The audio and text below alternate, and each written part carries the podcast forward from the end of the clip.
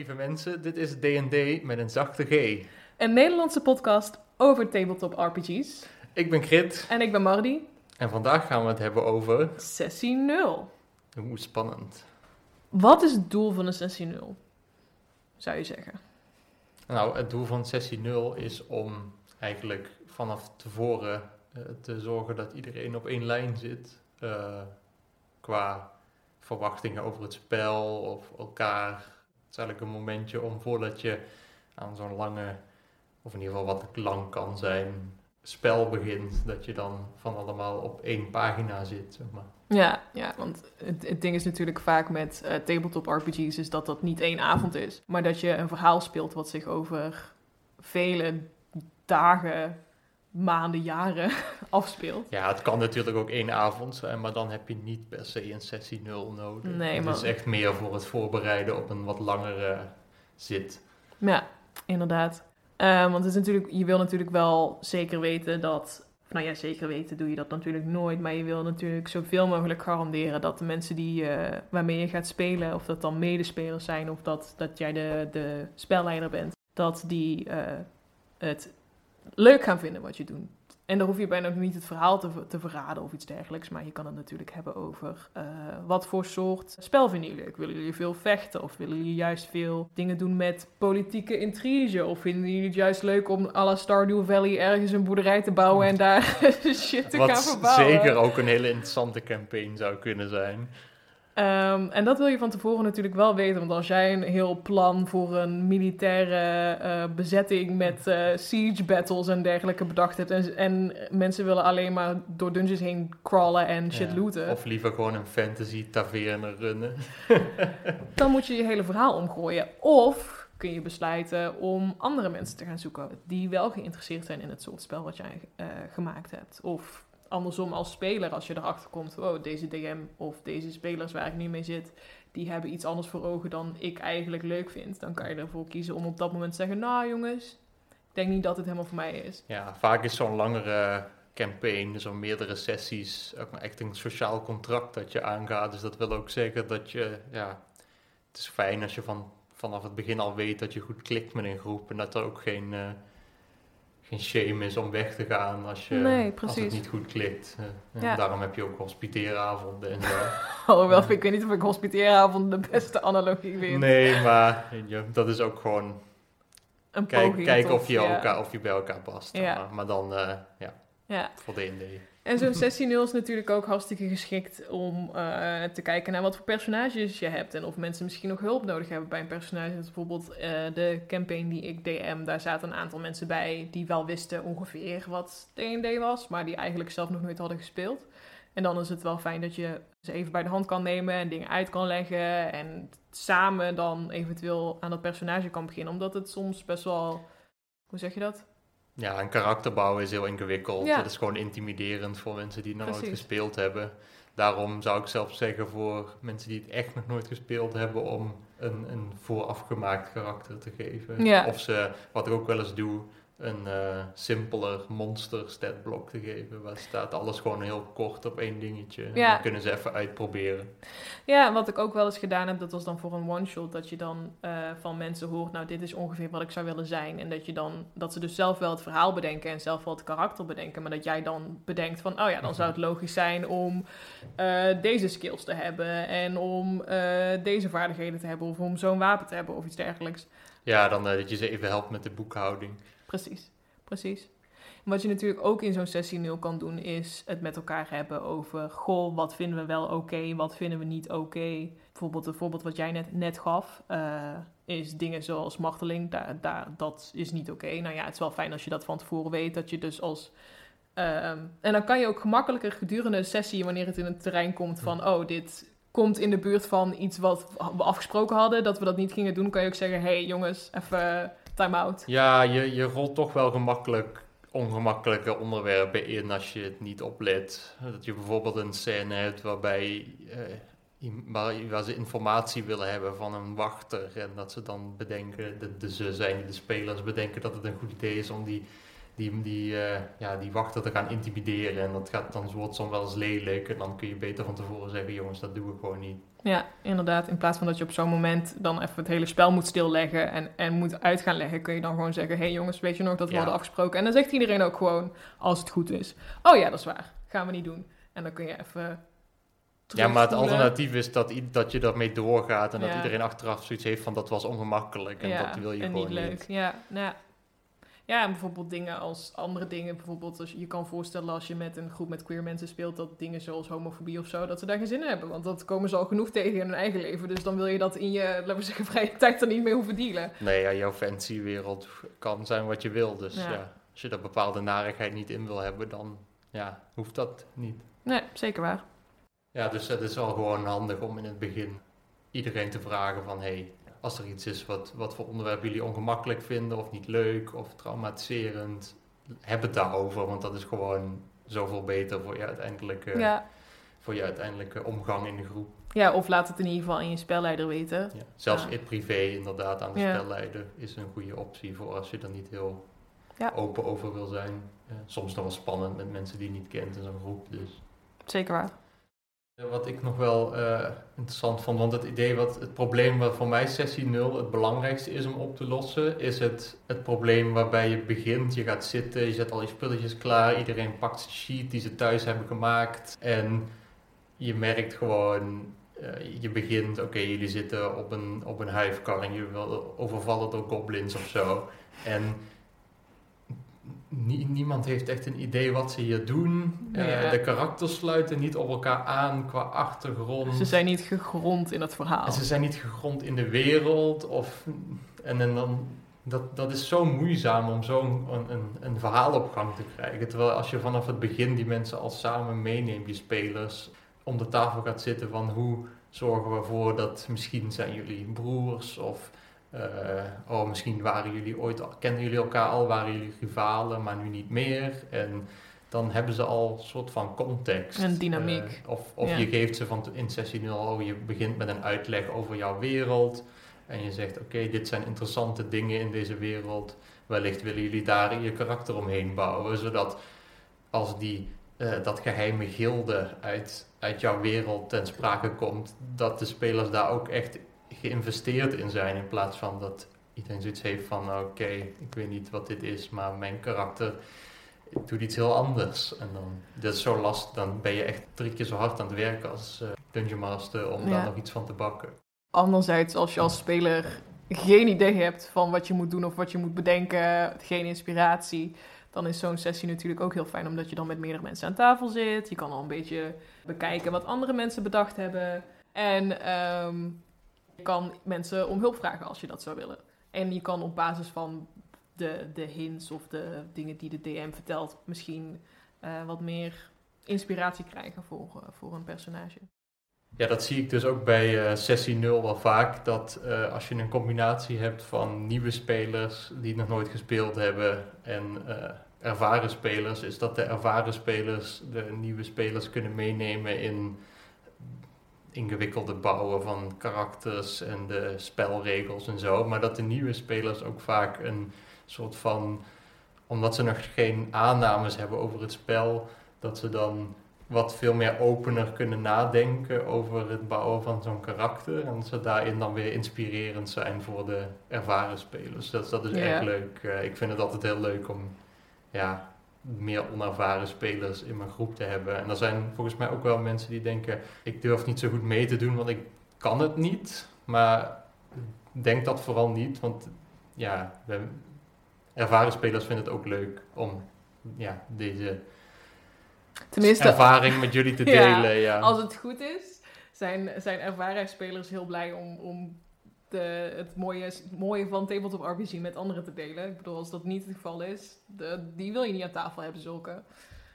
ja, en vooral die frisse blik die, eh, Ja, die je meeneemt is altijd eh, erg gewaardeerd ook. Dus, ja eh, inderdaad. nou, Marty, kun je me nog wat vertellen over jouw sessie 0? Wat, eh, wat voor jou daar de voordelen zijn die je daaruit hebt gehaald? Eh, hoe ik het heb gedaan met de campaign die ik nu aan het runnen ben, is eh, dat ik eigenlijk met iedereen los een sessie 0 gedaan had. Omdat ik redelijk wat mensen hadden die het nog nooit gedaan hadden. Dus ik dacht dat het misschien iets overzichtelijk zou zijn voor hen en voor mezelf als we gewoon even apart gingen zitten.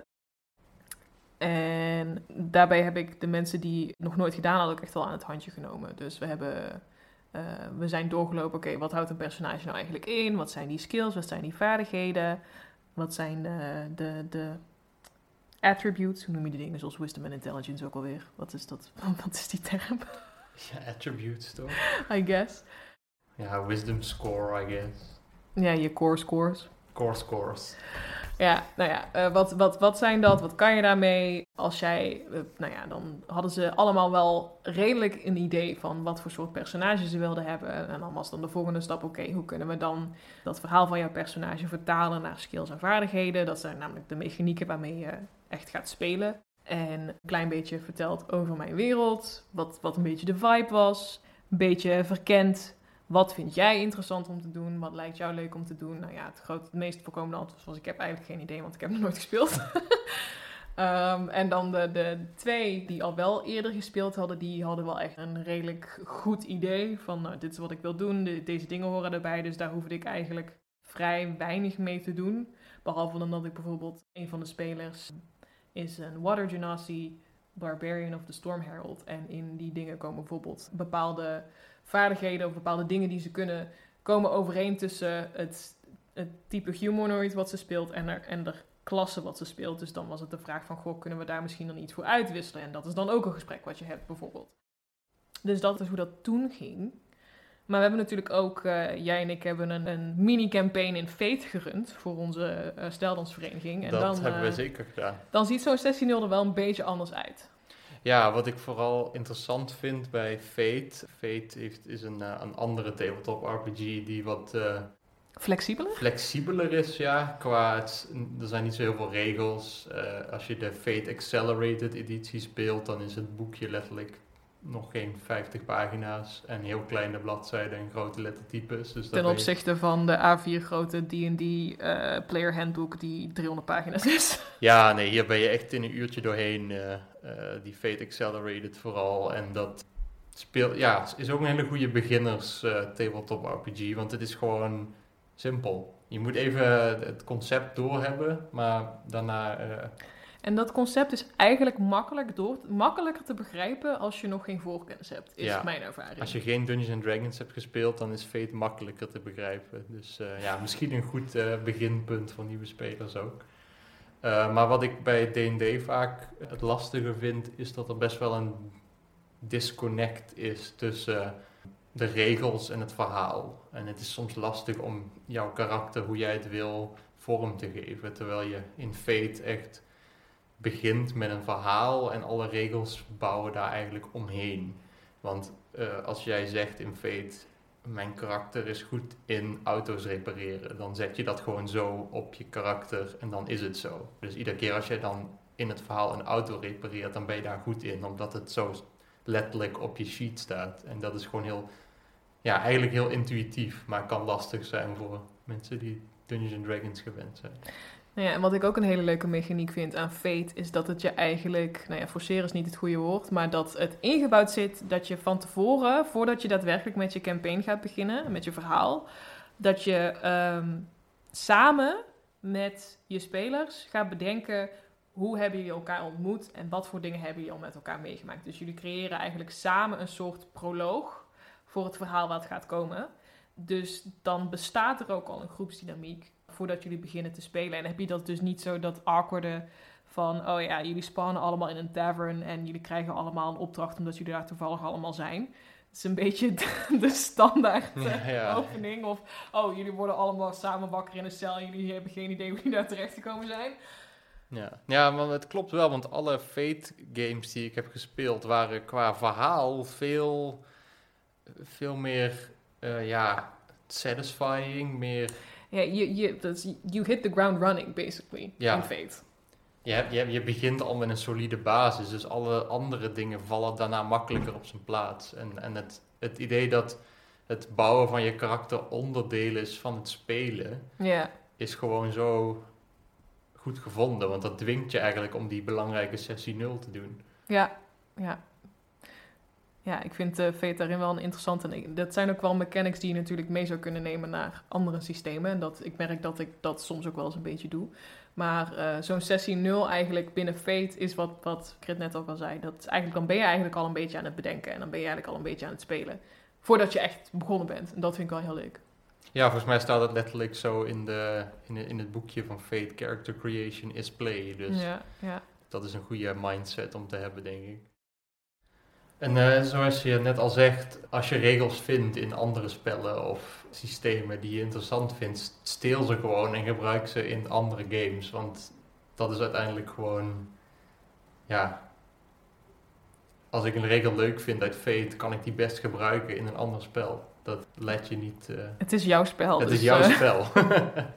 ja, en dat is natuurlijk, daar is zo'n 16.0 natuurlijk ook heel geschikt voor. Want als mensen verwachten dat je klassiek Dungeons Dragons gaat spelen zoals het in de 5th edition rulebook, laat maar zeggen, of in de weet ik veel, third edition beschreven staat. En jij komt in één keer aan met allerlei dingen die je vanuit andere gamesystemen getrokken hebt. Dan, uh, dan zijn mensen misschien in de war. Dus uh, als je bijvoorbeeld zelf regels bedacht hebt, die je, die je eigenlijk altijd gebruikt, of als je inderdaad regels ergens anders vandaan gehaald hebt, is het dat ook wel het moment om het erover te hebben zodat iedereen weet waar hij aan toe is. Ja, het is inderdaad ook het perfecte moment om huisregels te introduceren en om het daarover te hebben. Bijvoorbeeld, oh, als je een alternatief systeem voor eh, healing magic wil gebruiken of zo, of dat je wil dat uh, magic items juist meer of minder voorkomen in je wereld. Dat soort dingen kun je dan vanaf tevoren bespreken. Maar ook dingen zoals... Telefoons weg. Ah, telefoons weg is ook een goeie, ja. Maar dat... Ja. Uh, blijkt soms nog steeds wel moeilijk. Nou ja, je kan ook je character sheet of spellenregels kunnen opzoeken op je telefoon. Tuurlijk. Dus het kan ook wel handig zijn, maar ja, Maar het is wel, je moet het wel bespreken. Ik bedoel, bij mij aan tafel is de regel telefoon weg tenzij je hem nodig hebt om te spelen. Maar ja, tot nu toe is er één persoon die er gebruik van maakt. Maar dat soort dingen, dus het gaat ook echt om bijvoorbeeld om spelregels, maar bijvoorbeeld ook, oké, wat voor spel wil je aan tafel creëren? Dat zijn allemaal dingen die je op dat moment ook bespreekt. Wie de snacks meeneemt. Heel belangrijk. zorgt. Dat soort dingen. Ja, soms is het ook wel handiger om individueel met je spelers af te spreken. Omdat sommige spelers verhalen hebben die ze niet meteen helemaal willen spoilen aan de rest. Sommige mensen vinden het leuk of hebben iets bedacht uh, dat ze misschien zich anders voordoen dan wie ze zijn. Of dat ze een groot geheim hebben. Of uh, dat soort dingen. En dan is het natuurlijk wel handig dat de rest daar niet van op de hoogte is. Ja, dat kan erg leuk zijn als je inderdaad een, uh, na een paar sessies erachter komt dat, weet ik veel, iemand toch een robot blijkt te zijn of zo. Ja, dat is wel een ja. klassiek voorbeeld, maar dat soort dingen zijn wel leuk. Alien? Ja. Uh, ja, ik had bijvoorbeeld ook een speler die heeft zich ja, eigenlijk gebruikt ze al de, de, de hele campaign een andere naam dan ze eigenlijk uh, heeft. Je gaat niks spoilen voor je spelers nu, nou, nou ja, nee, ze weten het al. Oh, ze zijn okay. inmiddels op de hoogte. Ik denk dat het zo'n vijf sessies geleden was dat ze erachter kwamen. Of zo'n zes sessies geleden. Dat ze dus... Ze wisten al wel langer dat er iets was. Maar ze wisten niet precies wat het was. Nou ja, een paar, uh, paar sessies geleden zijn ze er dus eindelijk achter gekomen dat ze dus een andere naam heeft. Uh, dat ze onder een schuilnaam zich door het leven bewoog. Ja, dat soort dingen zijn natuurlijk wel essentieel dat je dat één op één bespreekt. Want anders is de hele verrassing weg. Tenzij je mensen hebt die echt mega goed kunnen metagamen. Maar dan is het eigenlijk nog steeds leuker. Oh, metagame is misschien trouwens even een term die ik uit moet leggen. Ja, misschien wel. ja, metagame is... Uh, nou ja, meta betekent boven. Dus het is eigenlijk dat je dan... Um, hoe ik het zou omschrijven... Dat je als personage en als speler, de kennis die, laat maar zeggen, jij als speler hebt en de, de kennis die jij als personage hebt, dat je die echt uit elkaar weet te houden. Dus bijvoorbeeld, jij weet wel iets over een bepaald personage als speler, maar jouw personage weet dat niet. Dus dan speel je het alsof je personage dat ook niet weet. Dan ben je uh, ja, niet aan het metagamen. Want als je wel aan het metagamen bent, dan gebruik je als personage de informatie die je als speler alleen hebt en niet als personage. En dat vinden we niet leuk. Ja, Alhoewel of... soms het heel moeilijk is om het niet te doen. Of dingen als bijvoorbeeld iemand die al eerder ook een spelleider is geweest, die dan een monster tegenkomt waarvan die eigenlijk al weet wat die kan en daardoor anders gaat spelen. Maar ja, dat is wel een beetje, ja, daar moet je omheen kunnen spelen. Maar dat is uh, de, deze sidetrack. Maar er zijn dus ook voordelen. Er zijn voordelen aan uh, sessioneel met z'n allen. En aan een sessie 0 met één op één. Dus ja, ik zou zeggen, het, het, het leukste is het eigenlijk om een beetje van allebei te doen. Dus dat je misschien een, een lange sessie 0 hebt met iedereen. En dat je dan een wat kortere of over de app kan natuurlijk ook. Of even bellen van hey, deze dingen wil ik graag geheim houden. Of als je wil, dingen wil noemen van oh ja, dit zou ik niet chill vinden als we het hierover zouden hebben. Of als dit eh, zou gebeuren.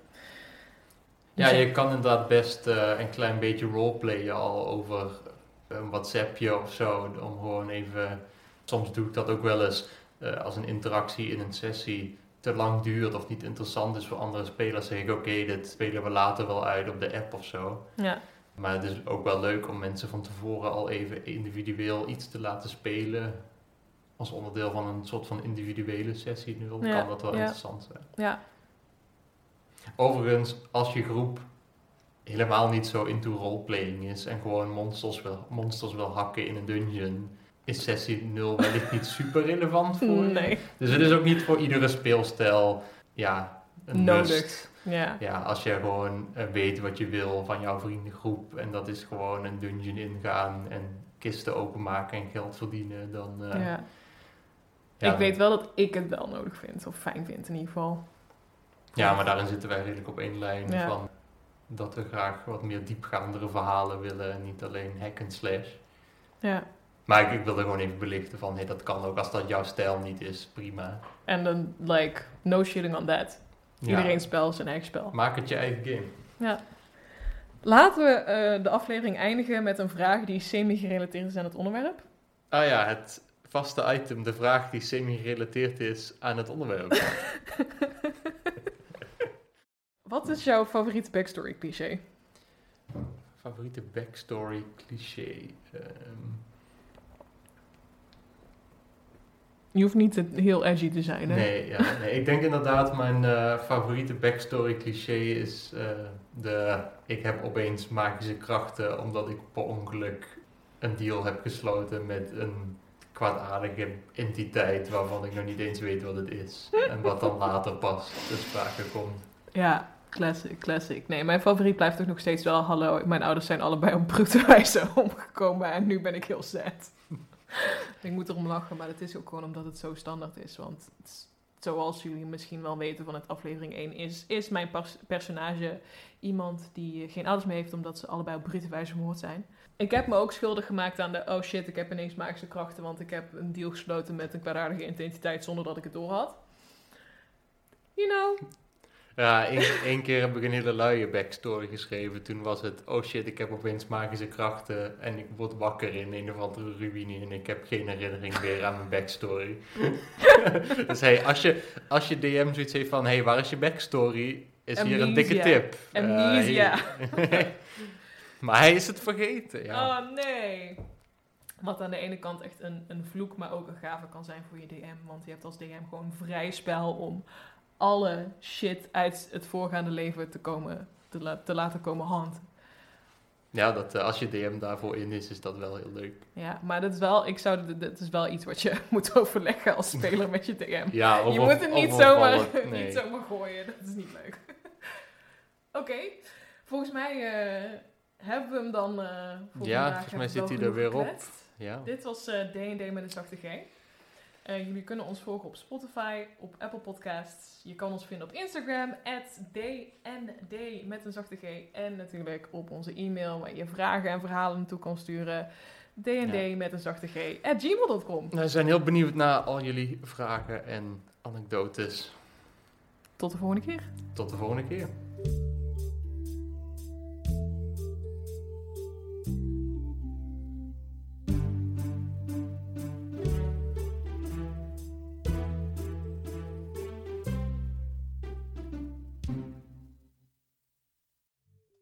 Hallo allerliefste luisteraar. Zoals je misschien al weet, is het nu mogelijk om ons financieel te ondersteunen. Voor nog geen 3 euro per maand beluister jij iedere maand één bonusaflevering D&D met een zachte G. En daarnaast ontvang je ook alle content die we maken voor de podcast, zoals dungeons, monster statblocks en encounters. Dus bij deze een dikke shout-out naar onze subscribers. Mijn moeder Betty, Nicky van Buren en Sebastiaan van Wonderschouw. Super bedankt namens mij en Marty. Wil jij hier ook genoemd worden en ons daarmee helpen onze podcast iedere dag weer beter te maken? Ga dan naar dndmeteenzachteG.nl en klik op subscribe. Je kunt ons natuurlijk ook enorm helpen door ons een 5 sterren review te geven op Spotify, ons te liken, volgen of abonneren op al je favoriete podcastplatformen en door je hele D&D groep over ons te vertellen. Super bedankt voor het luisteren en tot de volgende.